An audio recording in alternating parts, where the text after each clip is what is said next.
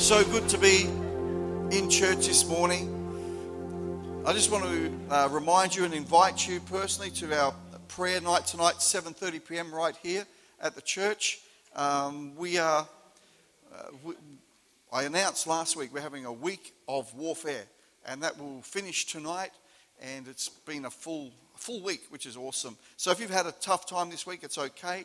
The uh, the enemy is defeated. You, you need to get a word from God, stand upon that word, and uh, move forward in the things of God. So I really encourage you, come on out, 7.30. We're going to have a prayer time together and just believe and trust together that uh, we're on a breakthrough trajectory. It's a big word there for you.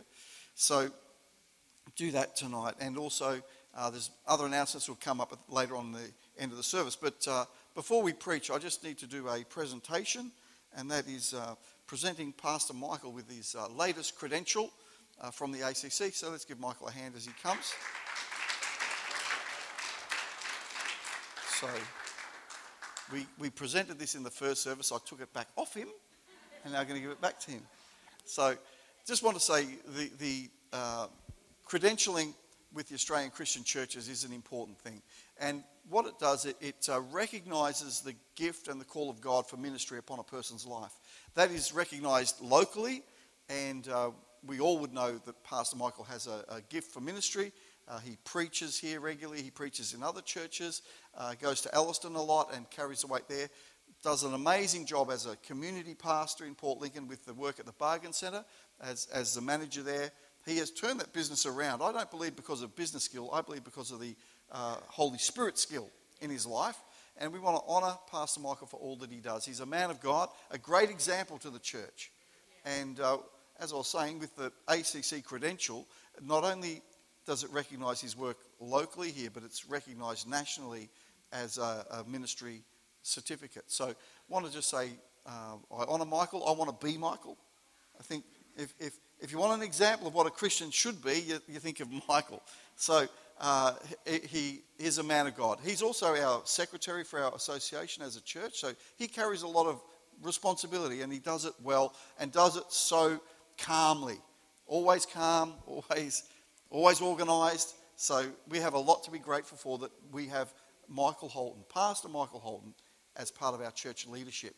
So, Michael, I just want to present uh, your credential papers there, and God bless you. We didn't pray for the last service. We had to pray for him. I thought you, we just left and thought, we didn't pray. Turn around. Let's reach our hands out towards Michael and bless him. So we have to do it a, a double good prayer because we missed it in the first one. Dear Heavenly Father, we just pray today for Pastor Michael as uh, the ACC recognises the gift and call upon of God upon his life. We as well want to bless him and uh, uh, cheer him on. So, Father, I just pray today that this certificate will be uh, something that he can uh, use to benefit the community as he serves the house of God, as he serves the people of Port Lincoln, that uh, he may be blessed in that mission, we pray, in Jesus' name. Amen. God bless you. Let's give him a hand as he goes. also, I'll say it right now uh, it is Pauline and I, our uh, 29th wedding anniversary. So, 29 years ago today. So, officially, I have been married longer than I was ever single. So that's an amazing feat. So um, Pauline's in kids' church today. She's not, she's not home mourning our, our anniversary. She is in kids' church. So it's been amazing to be married to Pauline. She loves being married to me. So let's get right into it this morning. I'll pray for the word and then we'll go launch. Dear Heavenly Father, I pray that you cause our hearts to be open and receptive to your, to your word today. And we just pray right now in the mighty name of Jesus that your spirit will begin to enlighten your word to us, cause there to be life as we preach the word of God being translated to others in Jesus' name. Amen. And if you are new to One Heart Church, we want to give you a great big welcome. We've got the Ariks at the back there. They're, they're cousins of mine, but uh, we, we, we never had Christmas together, but you know, it's been great to have you here with us this morning. They're Nikki's mum and dad. Um, also, if you are visiting and you're new to One Heart, we want to give you a great welcome. If you're listening on the podcast as well, welcome from wherever you are listening from. And we pray that this message will bless you and that uh, God is good to you this week. Okay, Genesis 15, verse 5 to 6. Then the Lord took Abram outside and said to him, Look up into the night sky and count the stars if you can. That's how many descendants you will have. And Abram, Abram believed the Lord, and the Lord counted him as righteous because of his faith. Now, before Abram looked at the stars and believed God that night, he was living a life, a, good life. He was a good bloke, we would say.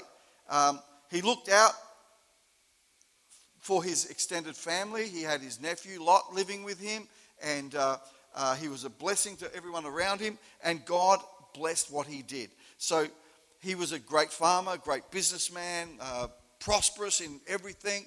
And uh, you'd think, well, that, that's really great life. You got there comfortable in, in every sort of way. But Jesus wants much more for you than just to live a nice life. And Jesus had a much bigger plan for Abram just to live a nice life.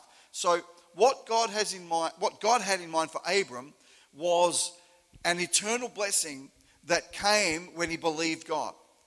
At the time when God you know, spoke to Abram, he had no children, not one, not, none at all. Actually, they were getting uh, uh, older and older and still no children, almost to the point where Abram could have thought, well, um, we just got to get used to the idea that we never have kids, he and his wife. But what God had in mind for Abram was an eternal blessing that came from believing what God spoke. So from that point, God initiated the principle, the power of faith. It's a principle that God initiated for believers in God that is activated by faith. Faith in God to deliver what is promised.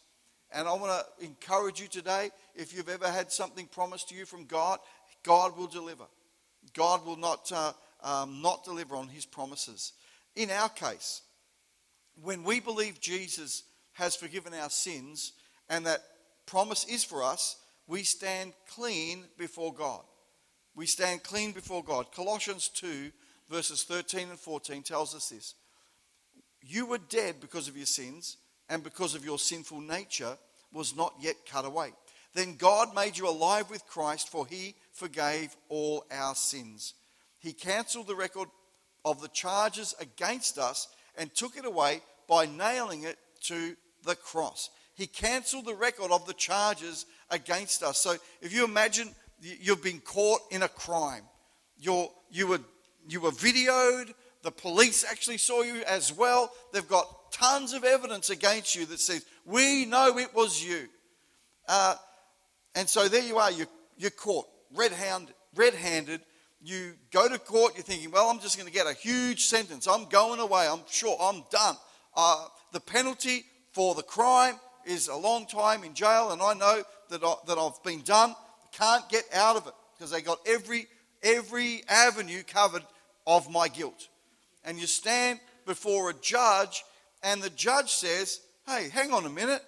Um, all the charges have been dropped. There is no, there is no charge. So you're free. You're free to go. You're free to leave. So that's what it is with, when it comes to our sin relationship with God is the sin has been cancelled. Our record of the charges has been dropped. What a great thing to celebrate. What a great thing to be thankful to God for. So we've got to be getting to know Jesus the way we ought to. Because that's the way Jesus views us. There is so much misunderstanding among Christians, among the church, about who God is and the way He views us.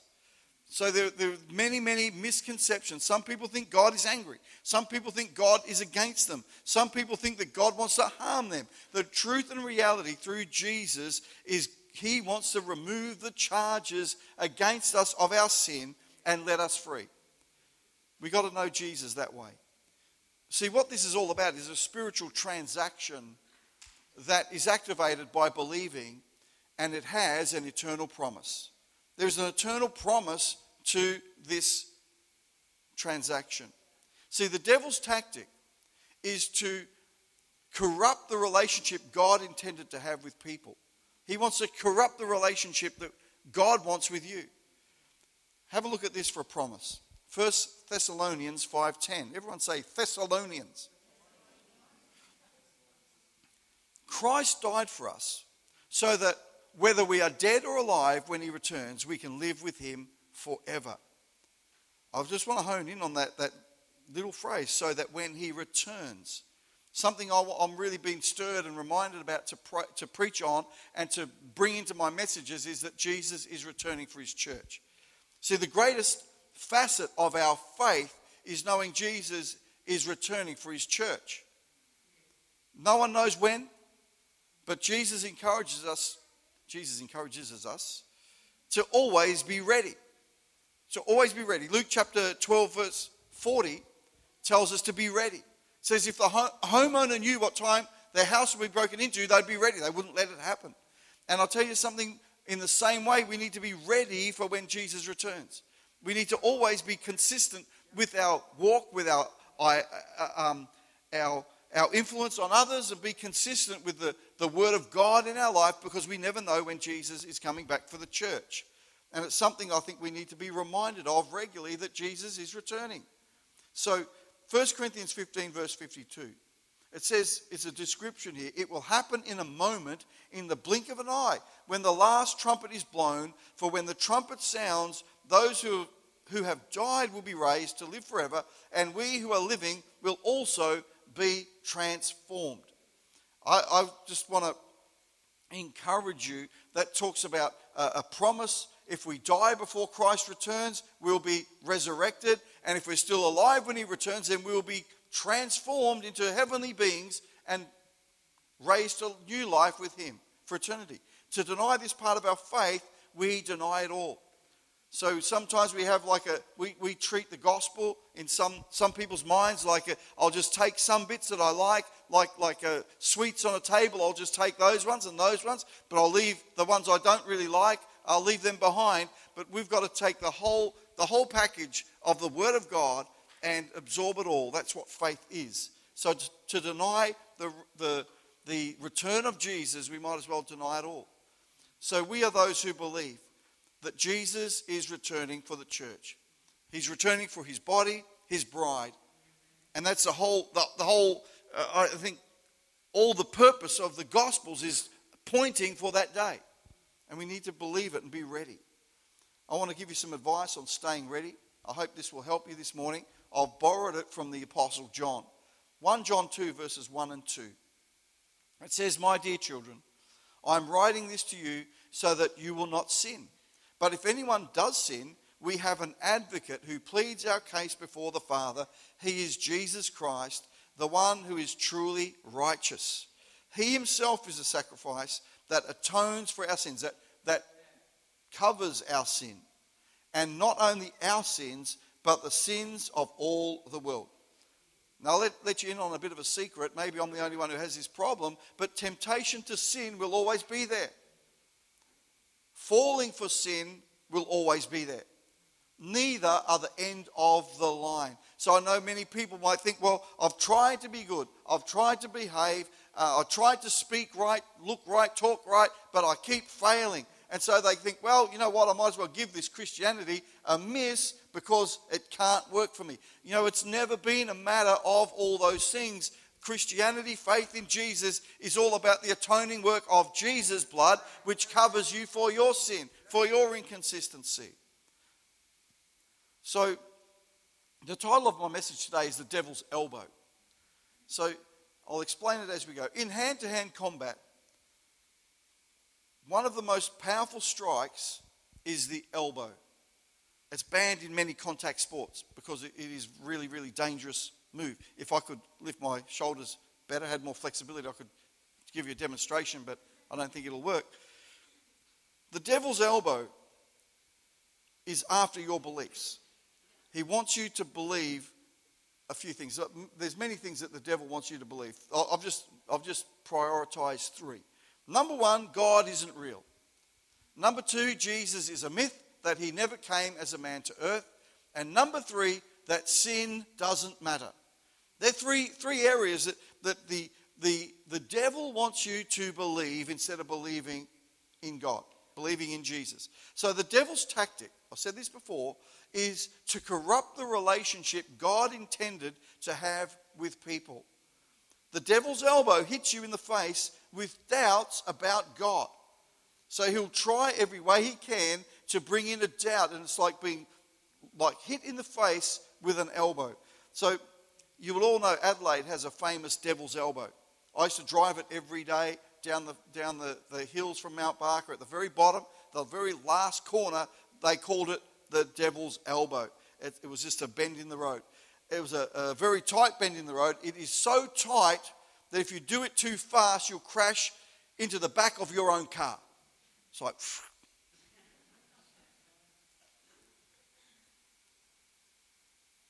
Apparently, Jimmy did it. Crashed his car in that elbow. Went too fast. The devil's elbow is all about turning you back to your past. His, his plan is always to remind you of where you've come from, what you've done. So, the tactic to get you back to your past, he wants to crash your future by turning you into what is behind you. Isaiah 43, verse 18 and 19, Philippians 3:13 tell us very clearly to let go of the past. When we, when we are born again, when we have that relationship with Jesus, when He's dealt with our sin from our past, we can move forward freely without thinking about, well, what's going to catch up to me from the, my past.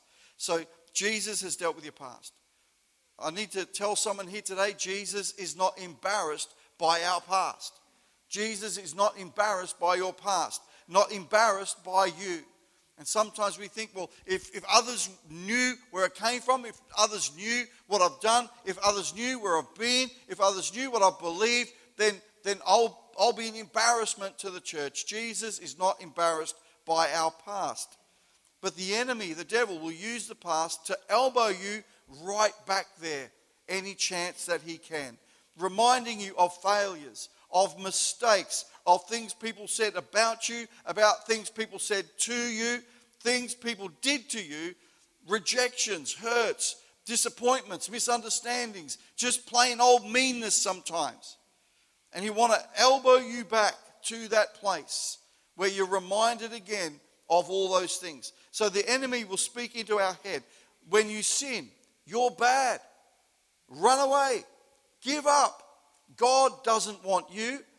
That they're lies of the enemy. They're his elbow tactic to keep hitting you in the face to try and return you back to where God has redeemed you from.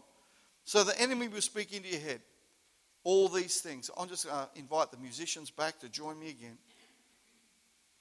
But see, Jesus knows human weakness. God knows human weakness. Therefore, He gave us a way out of our weaknesses. He gave us a way out of our sin. Now, we have a promise that in Jesus we are made new in Him. That we are made new in Him. Revelations 21 5 you know, there's a declaration, behold, in the King James, it says, Behold, I make all things new. This is talking about the very, the very final act of God in, in Revelation, where we get a new heaven and a new earth, and we have new bodies, and we have, we have uh, all, all the, the corruption of, the, of Satan's master plan on the earth is, is undone, and God is, is renewing all things and has indeed renewed all things at this point. So God gave the world an eternal promise that, that people can be born again. Our old life and sin is dealt with when we put our faith in Jesus to forgive us when we believe him. Now, Abram stood that night, a starry night, and God said, Look into the heavens, look at the stars, and gave him a promise when he had no children. He said, I'm going to give you so many children that you'll never be able to count them. Like the stars in the sky, if you could try to count, he gave Abram like a ridiculous promise. And what I want to encourage you today is God gives you ridiculous promises for your life. You might think things can't never change for me. Things will never be different. I can't see the stars. I want to encourage you today to start to believe the word of God over your life. And that's what set Abram apart. It changed his name from Abram to Abram to Abraham, which meant the father of nations, because he believed the word of God spoken to him. And when you start to believe and grab, grab hold of, start to adjust your thinking to the word of God, then you too will see God's promises awakening in your own life. So, if we could just close our eyes for a moment. If you've never entered a relationship with Jesus before, you can do that today. You can be born again today. We just take this moment in every service just to give people personal time to respond to the call of God. And uh, the Word of God makes it clear. It says if, if we want to get ourselves right with God, then we need to confess our sins, believe in our heart that Jesus is Lord, and that we'll be saved. If there's anyone here right now and you're thinking, I, I want to step over that, I want to, I want to have my sins forgiven. There's privacy here right now. There's no one looking around, but if you want to just give God an indication that that's you this morning, maybe just put your hand up. I'll see that. You can put your hand down. Or maybe just give me a, a, a nod or something like that if that's you. And I'd love to pray with you a prayer, lead you in a prayer of salvation. I can't see any hands this morning, but that's okay. There's a prayer, you can open your eyes. There's a prayer on the screen. I want to just explain a few things here today. We we won't read it out because there was no one indicated that they need this right now this morning. But in this prayer is a declaration that we believe that Jesus is the Son of God, that He died on the cross and He rose again to forgive our sins. And we ask for forgiveness. And we voluntarily give our life to God. And we declare that we are born again. That we're saying, I'm making a declaration that my past isn't, isn't going to affect my future that I'm trusting Jesus for the future. And we always pray it in the mighty name of Jesus because He is the one who gives us the authority for every prayer. If you would just stand with me this morning, I do know that God wants to do a healing work in people, He wants to.